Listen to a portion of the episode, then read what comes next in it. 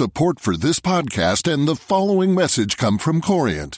Corient provides wealth management services centered around you. As one of the largest integrated fee-only registered investment advisors in the U.S., Corient has experienced teams who can craft custom solutions designed to help you reach your financial goals, no matter how complex. Real wealth requires real solutions. Connect with a wealth advisor today at Corient.com. That's Corient.com.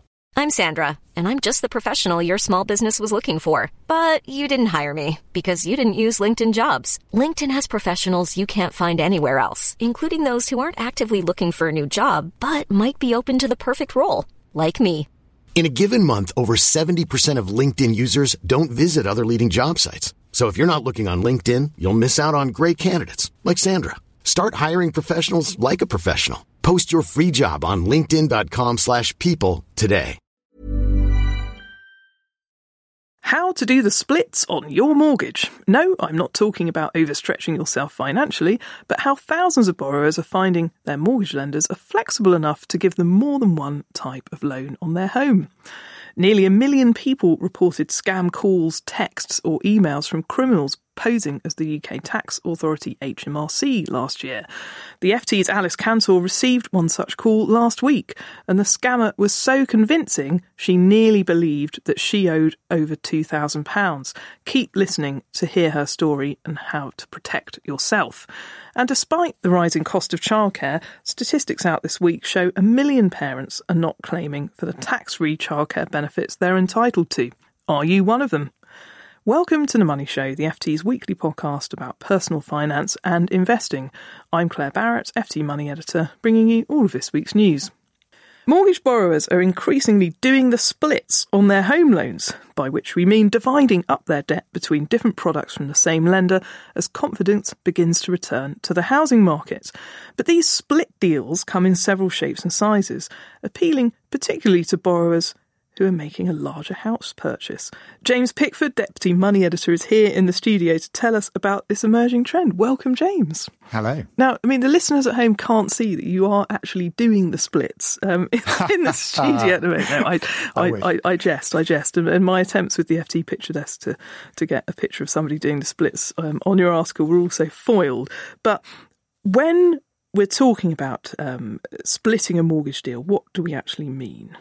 So there are various ways in which you can do this, and it is quite niche, I should add, but it's, as confidence has grown in the market, particularly at the higher end, you know, people who are looking for are increasingly looking for sort of clever ways of dividing up their debt so they can get the best deal on rates, or they can get different types of mortgages, such as repayment or interest only. And that is one of the most common splits, actually, where a borrower would like, ideally, to have a pure interest only mortgage. And those are becoming increasingly available now, subject to tighter rules. But they hit the buffers because most lenders won't give you any more than 50% of the value of the home in an interest-only mortgage.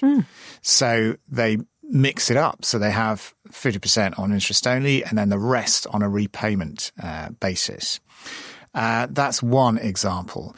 Others are where someone who earns their money in sort of lumps of income. So it might be a self-employed person, it might be a law firm partner, a banker, say. They will have a pretty good idea, fingers crossed, that they'll get a chunk of money coming in a year or two.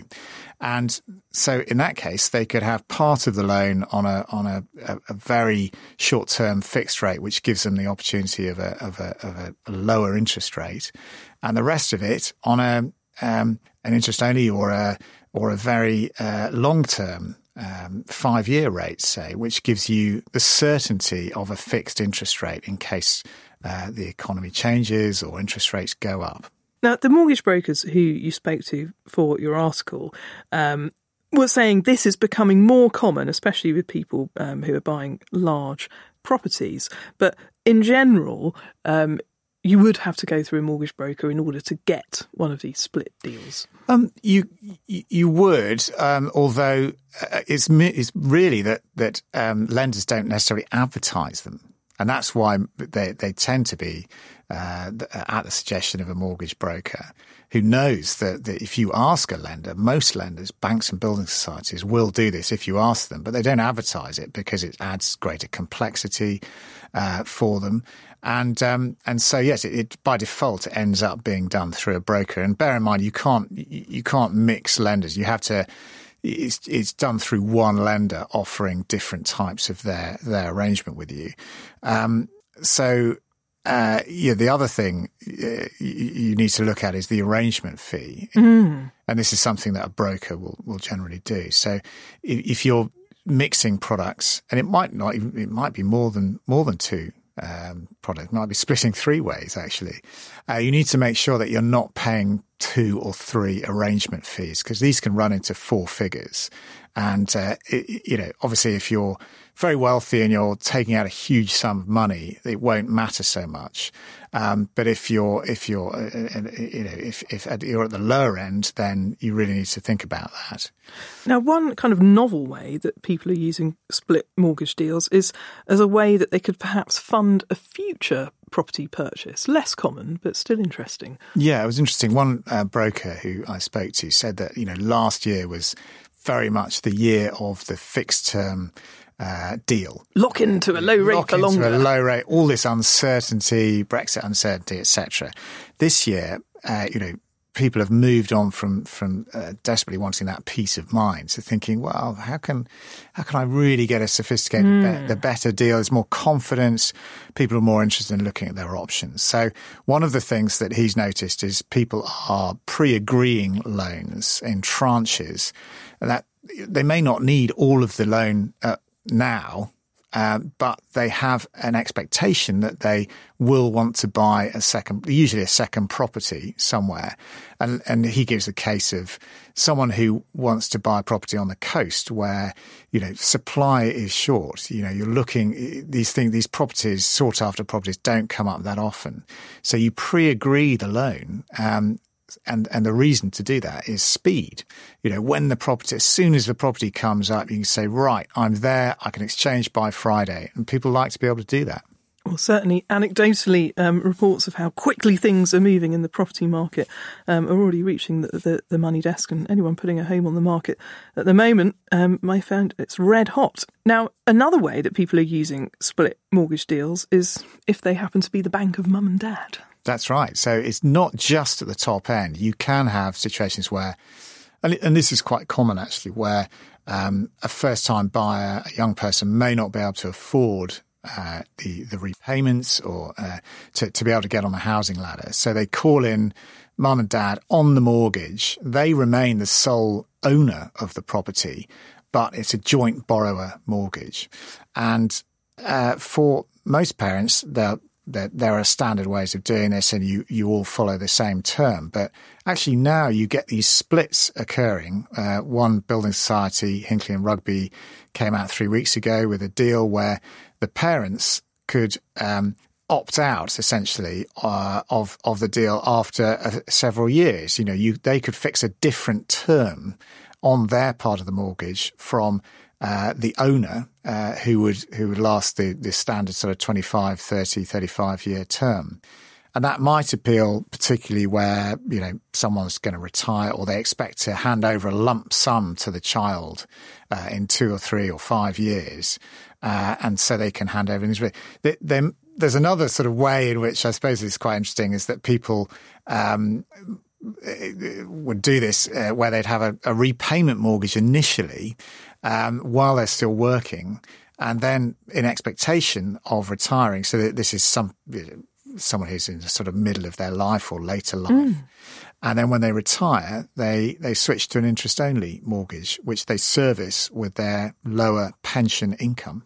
And finally, just run us through some of the risks if you were listening to this and considering taking out a second deal. I mean, we've covered the fees, but some mortgages will allow you to make an overpayment without having to do a split. Yeah, absolutely. It's pretty standard, actually, 10% a year you can overpay on a repayment mortgage without incurring any penalties for doing so.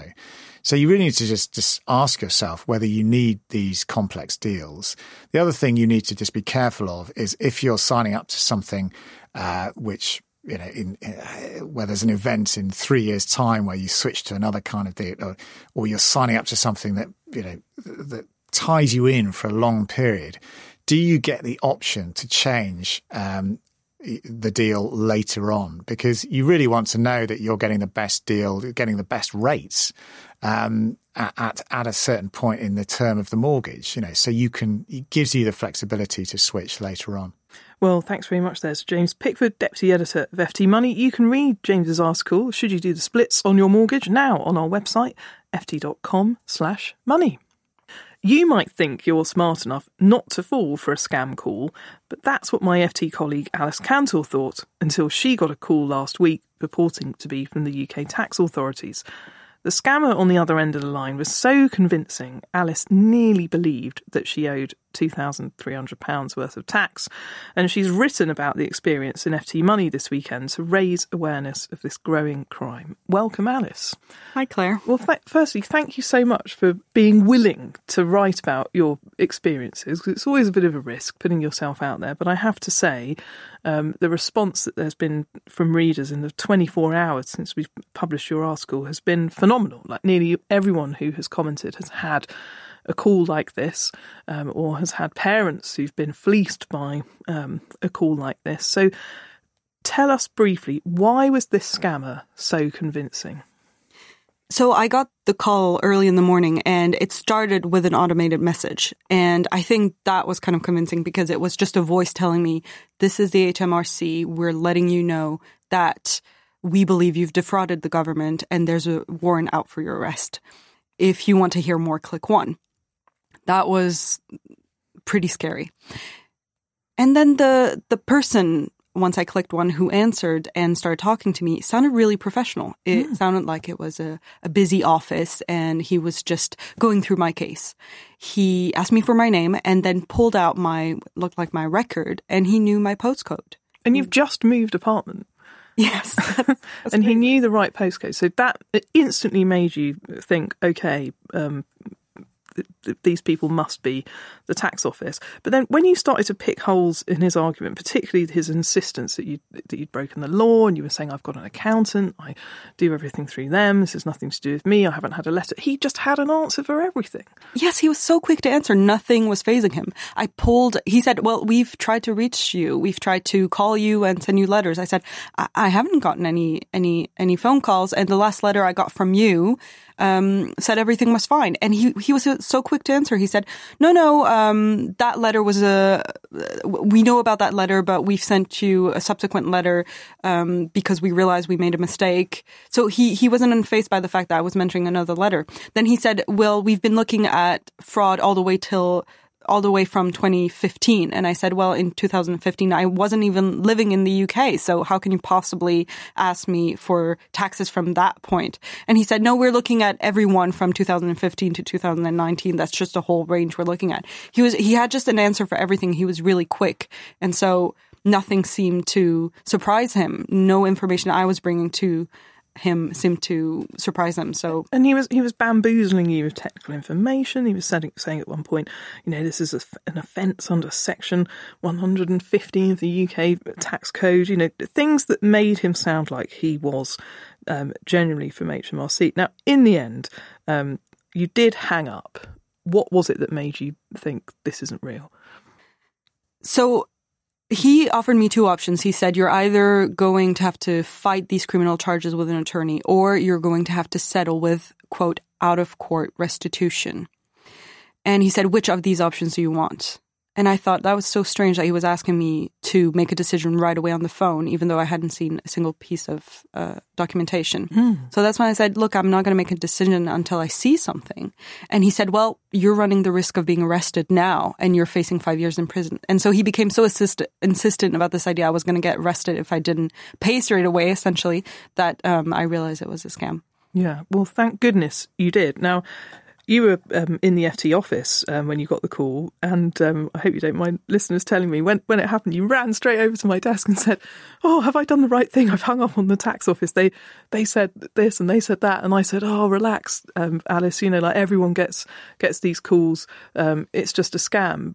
At which point, you've just became so angry because you were like, "Well, I'd never heard of this. And like, why is it going on? Why can't somebody stop it? Because I nearly gave this man £2,000. Yeah, I was really angry. And I was so upset that everyone around me seemed to be aware of it and thought that it was happening to everyone. Like, it's not okay that everyone gets a call like this. In fact, when the story came out yesterday, 2 people from the FT sent me an email saying it's happened to them in the last couple of days. So it happened to me the day after you got your call, and I told them I work from the HMRC press office. And they promptly hung up. I have to say, lots of readers have said that they get rid of scam callers by asking them, "Does your mother know that you do this for a living?" Which seems seemingly an effective way. But your journalistic instinct then kicked in, and you thought, well, okay, what's being done to stop these calls if they are so common and everyone and their dog is receiving them? And also, why aren't criminals being arrested for these crimes? There's hardly any evidence that legal action is being taken against the people who are perpetrating these annoying and costly scams. Yeah, so I think there's 2 sides to this. One is raising awareness about these calls happening so that no one gets tricked like I almost did. And the second part is what you just mentioned, you know, actually finding the perpetrators. And what's strange is that the HMRC says they're working very hard with local authorities to catch these people. But they said that to me a couple of days ago, and they said that as well 4 years ago when we initially wrote about this in 2016. So in that time frame, they haven't arrested, or at least they haven't publicly prosecuted and charged a single person related to these phone scams. When I asked for an example of someone they were able to arrest, or the number of arrests, they only had one example they could give me, and that was to a related scam, but not a phone scam. Now, lots of readers are saying, okay, it's not just down to HMRC. They are the tax authority. These people are impersonating them, but they're doing it through the phone system. They're spoofing numbers. They're using websites. They're using emails. They're going through our mobile phones. And clearly, with the fact that they knew your postcode, there's also kind of like wider data protection issues here. So it shouldn't just be down to the tax office to sort this out. This needs a coordinated effort from people like the phone companies and the UK fraud authorities, who many readers say have had problems reporting these kinds of calls. Yeah, one thing that people were mentioning a lot is that the website of Action Fraud is kind of hard to get through, and it takes a while just to report the call that you just got. And so HMRC has told us that in the last year they got 200,000 reports of these calls happening and over 900,000 reports of these types of scams through text or websites. But really, the reality could be much bigger, and it seems from our experience as well, people are just struggling just to report it. And then once you've reported it, what is anyone doing about that information? Now, HMRC have given very detailed information in the article about their official advice. If you have a contact, either through text, through email, or a call asking for money, what should you do? Right. So HMRC's advice: recognize the signs. Genuine organizations like banks and HMRC will never contact you out of the blue to ask for your bank details, PIN or password. Stay safe. Don't give out private information. Reply to text messages, download attachments, or click on links in emails you weren't expecting. Take action. Forward suspicious emails claiming to be from HMRC to phishing@hmrc.gov.uk and texts to 60599. Check gov.uk for information on how to avoid and report scams and to recognize genuine HMRC contact. And if you think you have received an HMRC-related phishing or bogus email or text message, you can check it against the examples published on the official government website. And then the last advice was contact your bank immediately if you believe you've submitted card details to a scammer, and report to Action Fraud if you suffer financial loss. Okay, well, that's all very well, but unfortunately, some readers have been telling us about how, although they haven't fallen for these scams, their elderly parents have. FT reader CB commented, "I was dismayed to discover that my parents had been scammed twice. What was worse, that at least to my suspicion, the scammers had cottoned on to the fact that my father had recently passed away, and the scam attempts against my mother in her vulnerable state were relentless. The landline would ring perhaps 20 or 30 times on average a day, with almost every phone call either trying to sell her something she didn't need or being an outright scam." Now, I have to say there were quite a few readers who had similar issues. Another reader says that they ended up having their parents' number registered with the Telephone Protection Service. That's something that's free to do online. And also set up call blocking through the BT Guardian service in order to stem the flow of scam calls. BT, it has to be said, also runs a 1572 service where you can add different numbers to a personal blacklist. But we're going to put some of your concerns directly to BT to hear what they're doing about the level of scam calls and if there's anything else that listeners can do. Also, plenty of you took issue with Action Fraud. Two different readers calling them in Action Fraud. Said they've reported crimes and never heard anything back. People have take an issue, as you say, Alice, with the website. It takes a long time to report scams to Action Fraud, says FT reader English Rose. Why do they not use AI to collate the data? Because I want them to know that I get about 2 scam calls every day of the year on each line, so about 600 a year, never mind emails, but I am certainly not filling in 600 separate reports with them. I mean, you've really hit a nerve. Yeah.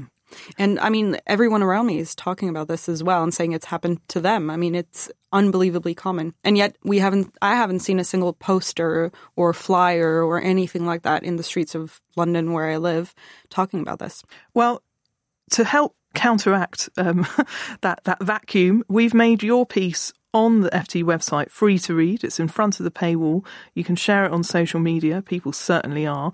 And it contains all the advice from HMRC about what you should do if you think that you've received a fraudulent contact or if you have accidentally given a fraudster your money. You can read and share Alice Cantor's piece, How I Nearly Fell for a £2,300 tax scam. The address, ft.com/tax scam. And if you want to get in touch with us about any of these issues, you can email the money team, money@ft.com. We'd love to hear from you, and we will come back to this issue on a future podcast.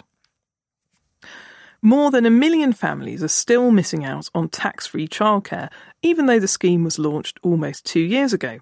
According to HMRC, just 205,000 families used the tax-free childcare scheme in December. While this is an increase from the 91,000 families who used the scheme December a year previously, it's still a fraction of the estimated 1.3 million families who are eligible. Lucy Warwick-Ching, Communities Editor for FT Money, is in the studio now. Welcome, Lucy. Hi. So tell us first, what is tax-free childcare and how do these accounts work? It's a government scheme that's designed to help working parents with their childcare costs. So the tax-free childcare account specifically is like an online savings account. It's run through NS&I, and so you can pay cash into it to pay your childcare provider, provided they're registered. But then, so for every £8 you pay in, the government will make a top-up payment of an additional £2. So this is up to a maximum of £2,000 per child per year. So it's not an inconsiderable amount of money. It's pretty good. But why, then, are families not claiming it? So I think the problem is that it's one of a range of schemes that are being run by the government to help working parents. And people say it's confusing. They don't know whether they'll be eligible for it. There's not really been enough information out about it. And then there was lots of teething problems at the beginning with people setting them up, with childcare providers not being registered. And so there's been lots of problems with it. But it's just, I think the problem is the message is not getting through to parents that they can claim it, that they'll be eligible for it, and that it's even around. So tell us, because we're listening, who is eligible? How much can you earn before they disallow your claim? It is quite generous. So it's open to working parents, but both parents have to be working. But it's including the self-employed. So the previous scheme, the childcare vouchers, wasn't available to people who were self-employed. So you had to get it through a PA exactly. scheme, yeah. So this scheme is open to working parents, and but you have to earn between the minimum wage and £100,000 a year. And so, that's per parent, exactly. not jointly. Yes. So quite different then from the child benefit restriction, which kicks in at 60,000. I think that is possibly confusing a lot of people. How old do your children have to be in order to claim? So they can be aged between 0, so just when they're first born, and 11 years old. So that's confusing as well. So lots of people I know think that it's only available for children before they go to school. But you can use this tax-free childcare account payments for childcare arrangements before school and also for after school care. Pick up. So exactly an issue. Yeah. But I have to add that it's only for families based in England. So Scotland, Wales and Northern Ireland each have their own different childcare schemes. And you have to reconfirm your details on the website, as you know, yes. every 3 months, because you have had issues with this scheme. You've written about it before in your family money column in ft.com. You've had difficulty setting it up. So tell us about your own experience. I mean, I don't want to put people off because it's actually relatively easy to set up one of these accounts. So you'll need your details, and your partner's details. So things like your national insurance number and your unique taxpayer reference, but only if you're self-employed. But you also need to know exactly how much you earn and your partner earns. But it only takes about 20 minutes to apply, and then you'll find out if you qualify within a week. But when the scheme initially launched, there was lots of technical issues on the website, and many hundreds of people struggled to open accounts because the technology wasn't there to support people opening these accounts. So, and deeply ironic that you're there with 2 children under 5 banging your head against the table because you can't get the blooming website to work. I mean, I think in the end I said, look, you should do this at work because it's a work-related activity because you're going to end up writing a column on it, which you did. But yes, it's something that they've largely sorted out now, those kinds of teething problems. Yes, but then, as you mentioned before, with the reconfirming every 3 months, that causes problems as well because you only have a short window to reconfirm. And if you haven't reconfirmed, then they try and bump you off the system, or, you know, it's... You get a call from the nursery saying, exactly. you know, there's problems with your payment because there's not enough money in your tax-free childcare account. Yes, and the payments don't go through, and then there's a disconnect between childcare providers and the HMRC account. So I've had lots of phone calls trying to sort out, you know, where the money has gone, and it's sometimes the code has been written down by incorrectly by the childcare provider. It has caused me a lot of anguish over the last few months and the last couple of years, actually. But I don't want that to put people off because it is a considerable amount of money. You know, it saved me actually a few £1,000s by opening one of these accounts. So it is worthwhile. It's not, particularly if you have young children at nursery, because some people are paying, you know, £12,000 in nursery fees. So you can get the maximum of £2,000 a year from the government towards that. So it is worth investing the time. So there you have it, tax-free childcare accounts. Definitely worth having, although we'd prefer it if they were rather more frictionless. That's it from the FT Money podcast this week. If you would like to get in touch with our team of experts, you can email us money@ft.com or follow us on Twitter @FTMoney is our handle. I'm Claire Barrett, FT Money editor, and this podcast was produced in London by the multi-talented and versatile Lucy Warwick-Ching. We'll be back next Thursday at the usual time. Goodbye. Support for this podcast and the following message come from Corient. Corient provides wealth management services centered around you. As one of the largest integrated fee-only registered investment advisors in the U.S., Corient has experienced teams who can craft custom solutions designed to help you reach your financial goals, no matter how complex.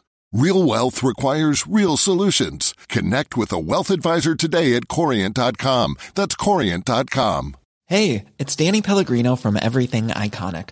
Ready to upgrade your style game without blowing your budget? Check out Quince. They've got all the good stuff, shirts and polos, activewear, and fine leather goods, all at 50 to 80% less than other high-end brands. And the best part? They're all about safe, ethical, and responsible manufacturing. Get that luxury vibe without the luxury price tag. Hit up quince.com/upgrade for free shipping and 365-day returns on your next order. That's quince.com/upgrade.